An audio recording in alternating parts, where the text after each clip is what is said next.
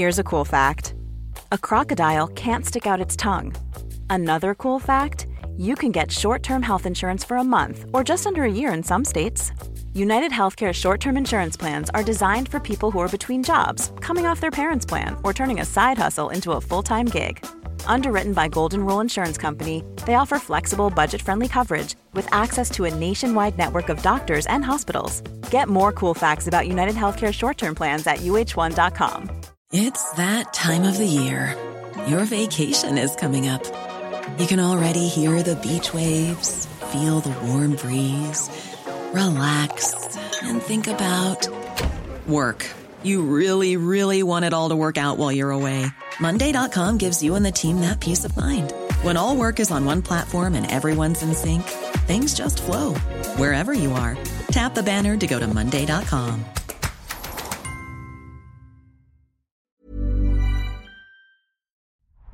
The New Statesman. Hi, I'm Anoosh. I'm Rachel. And I'm Freddie. And welcome to the New Statesman podcast. This is an episode we like to call You Ask Us.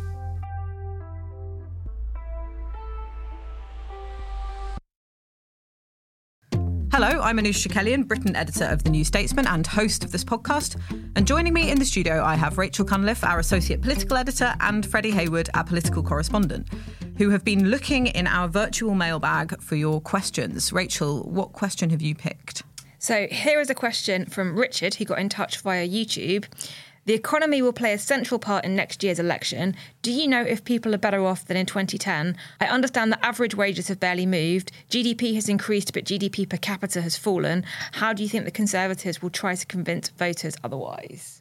So I did look this up, Richard, um, and actually the latest figures that I could find were from the Resolution Foundation, which is a very respected think tank on living standards. They found uh, earlier this year that workers in the UK are £11,000 worse off a year after 15 years of, of wage stagnation. So it's the fact that wages haven't really grown. What, what stats have you guys looked up to add to that?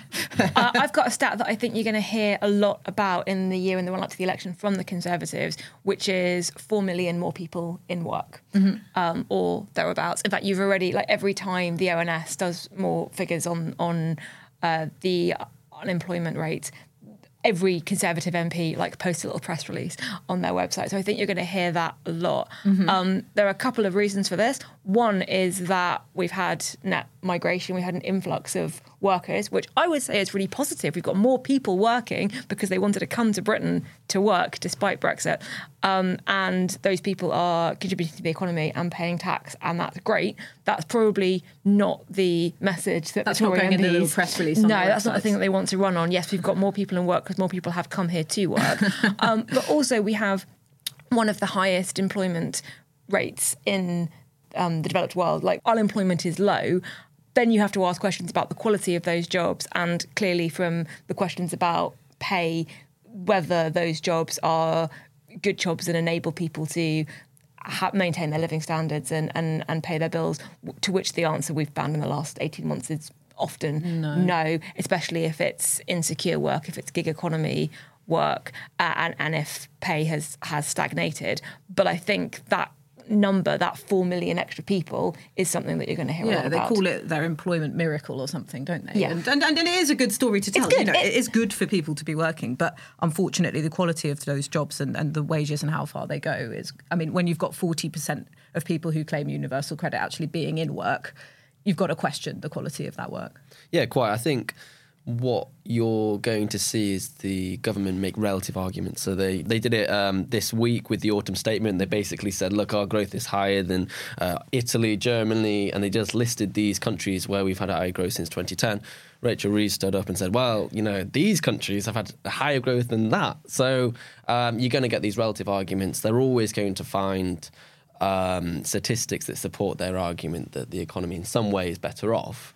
Um, I think Labour did it as well today. They basically said that the Conservatives, under the Conservatives, women aged 30 to 39 are £4,159 worse off in real terms since they came to power. So wow. both sides are going to do it. Um, I think the most important thing is essentially that people won't feel as if they are better off. They'll feel as if they're in one of the worst cost of living crises in years, which they are. Uh, and that's the most important thing. Well, that comes to the second half of the question, which is how do you think the Conservatives will try and convince voters otherwise, i.e., that the, the, the economy is in a better state than some of our stats that we found suggest? So a lot of blaming it on COVID and a lot of comparing us Yeah. to other countries and say, look, the whole world went through a pandemic. You can't expect us to be as robust as we would have been if COVID hadn't happened. Um, I did a really interesting interview about a year ago with a woman called Georgina Sturge, who is a researcher in the House of Commons Library, and it's her job to find data and facts and figures for MPs of all parties when they want to say, look, has poverty gone up or down? And one of the fascinating things that she told me and that she writes about in her book is that there are ways of slicing and dicing these figures often that can tell you any story that you want. So whether you take it from 2010 or 2011 and way- whether you look at absolute poverty or relative poverty or child poverty or whether you uh, look at uh, in regional terms or whether you look at people in work or out of work, like usually there is some version of the data that you can take and spin. And she gives an example of uh, Cameron and I think I think it was Ed Miliband both arguing that child poverty had gone up or down and both being right, Right, depending yeah. on how you looked at the figures. So I think there will be data out there that will tell what seems to be contradictory stories, but I think more important than that is the overall message about how people feel. And on that, it's much harder for the Conservatives to make a compelling argument because people know how they feel, even if there's a government minister telling them that actually Yeah. the data says this. Yeah, and it's also about the nightmares that drive politics and what people are scared of. Back in uh, the coalition years, we had this big nightmare of the financial crash, and that dominated the way in which we spoke about economics. I think it's completely changed now, mm. and it's much worse for the Conservatives. Both in part because of the cost of living crisis we've experienced the past two years, and also, more importantly, the mini budget.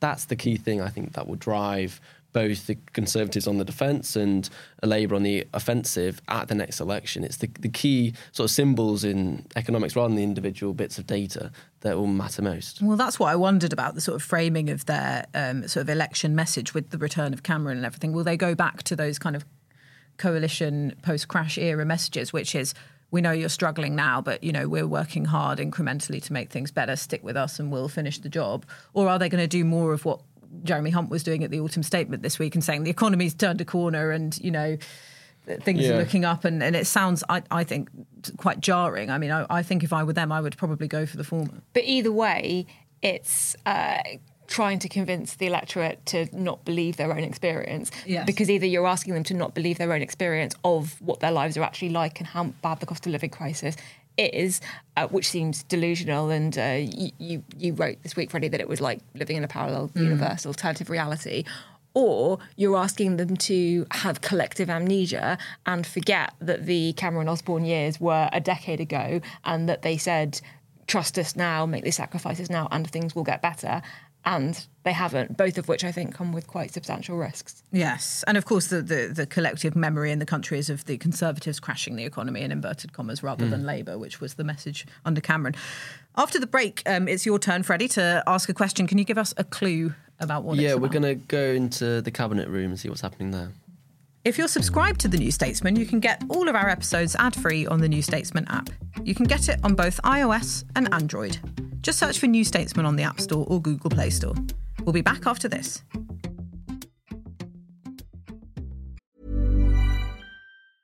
Mother's Day is around the corner. Find the perfect gift for the mom in your life with a stunning piece of jewelry from Blue Nile. From timeless pearls to dazzling gemstones, Blue Nile has something she'll adore. Need it fast? Most items can ship overnight. Plus, enjoy guaranteed free shipping and returns. Don't miss our special Mother's Day deals. Save big on the season's most beautiful trends. For a limited time, get up to 50% off by going to BlueNile.com. That's BlueNile.com.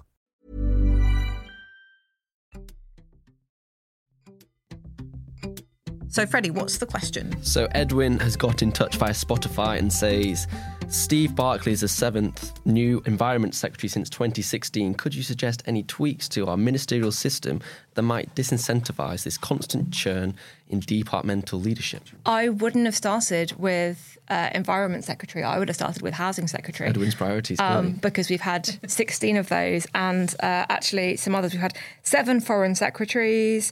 Um, Since when? Sorry, Rachel. Since this is 2010. Uh, this is the Brexit votes. This is since 2016.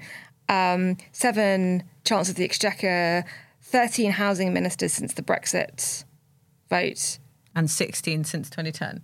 and 16 since 2010. Um, nine education secretaries since mid 2016. Obviously, one of those stayed in post for.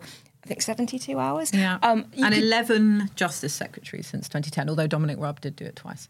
Does that does that count as two? I, I've counted him twice, but yeah. Uh, so maybe we can basically, what I'm, I'm, I'm agreeing with the premise of the question, which is this is a massive problem, but I don't think it's all about Steve Barclay. Well, there's a reason this makes a difference. So, you know, you might think, so what? But actually, it makes a big difference in the public services that they're supposed to be in charge of. So, I- after the reshuffle, the most recent reshuffle, I was speaking to people high up in the prison service. Um, and they were annoyed that they're now on their ninth prison minister since 2010. And, and the reason they said um, that it makes a difference is because as soon as a new, especially Secretary of State, comes in, they change the entire focus of what their predecessor was doing, even if they were in the same party. So apparently, when Liz Truss took over from Michael Gove at Justice, and Michael Gove had more of an emphasis on rehabilitation and redemption of prisoners and was quite popular within the service, Truss said nobody's interested in the vanity projects of their predecessors and, you know, completely changed the focus. And that is just such a pain because then, you know, you have all of these new memos and dictats from from the department and you have to change course hmm. entirely. And it just means that the service struggles more. So that's just one example. Yeah, so and then how would we stop that? I think it's very hard to. The reason that you have this churn is that the cabinet system is set up in a way that members are there completely at the whim of the prime minister.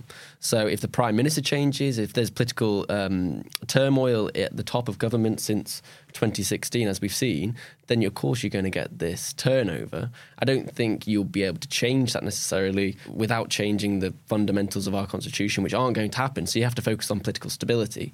Um, and you have to think, okay, well, why is it that since 2016 we've had the need to uh, remove so many prime ministers and therefore have so many reshuffles? In part, it's because we've had Conservative Party politics dominated by personal feuds in the past 10 years. We've also had an increase in factionalism, and of course, we've had Brexit as well. So these things have come together and they've resulted in the resignations, uh, you know, the the fact that prime ministers want to bring their supporters in. Yeah. Uh, but it's worth saying that that patronage um, is also important in terms of party management. It's the reason that uh, whips, government whips, can pass the, uh, the policies that are contained in the manifesto. So you can't get rid of that. But it goes both ways. So ministers can also resign when they're uh, disillusioned with the prime minister. We saw that the the, the only way that we could really get rid of Boris Johnson was through a series of mass resignations um, in the cabinet. So that's the system. I think you have to look at the fundamentals of why those things happen rather than changing the system itself. Yeah, that's right. Um, I think the IFG produced a report um, a few years ago, 2020. They argued to avoid this churn, the Prime Minister should set an expectation that Secretaries of State stay in post for at least three years and ministers at least two years and avoid frequent reshuffles and improve the process of handovers. And, and other, other than the third one, I think That's the first begging the two, question, isn't the first two are just, you know, very politically difficult Yeah. because reshuffles and patronage are the are two of the great biggest powers at the Prime Minister's hand. I, Yeah. w- I would say something else in addition to that because if you can't turn off the political chaos, and I think if they if they could turn off the political chaos, they they would have done so.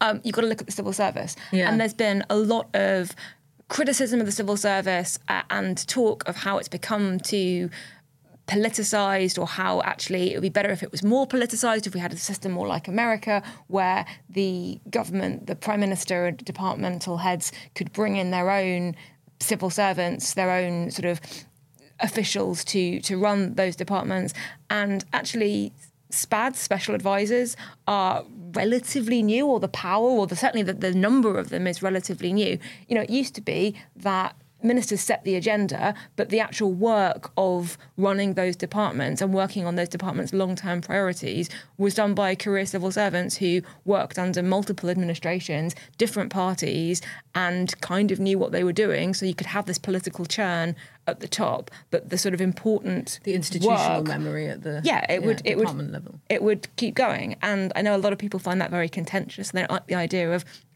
unelected civil servants running things. But, you know, this is the alternative, which is that really difficult long term challenges just don't get addressed or work gets done on them and then gets scrapped because the prime minister's had a, a, a political crisis and has needed to, to do an emergency reshuffle. And it's the people engaging with public services that feel the impact of that. Mm. And it causes stasis in the civil service, doesn't it? If they think, oh, we're just going to get another minister in a few months' time or another secretary of state, they don't bother, you know, try, kind of rushing through the priorities of their current one. And also, just on the basic level, you know, that suddenly everything has to change, including the font that they put their reports the into the red, red, red box. Yeah.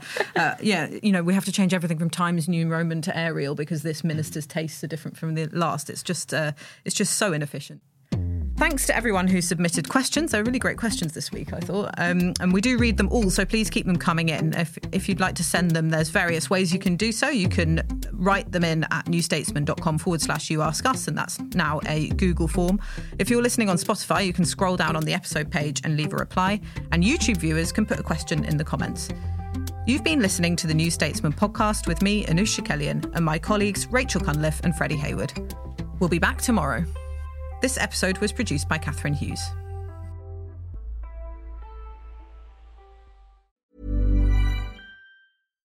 Hi, I'm Daniel, founder of Pretty Litter. Cats and cat owners deserve better than any old fashioned litter. That's why I teamed up with scientists and veterinarians to create Pretty Litter. Its innovative crystal formula has superior odor control and weighs up to 80% less than clay litter.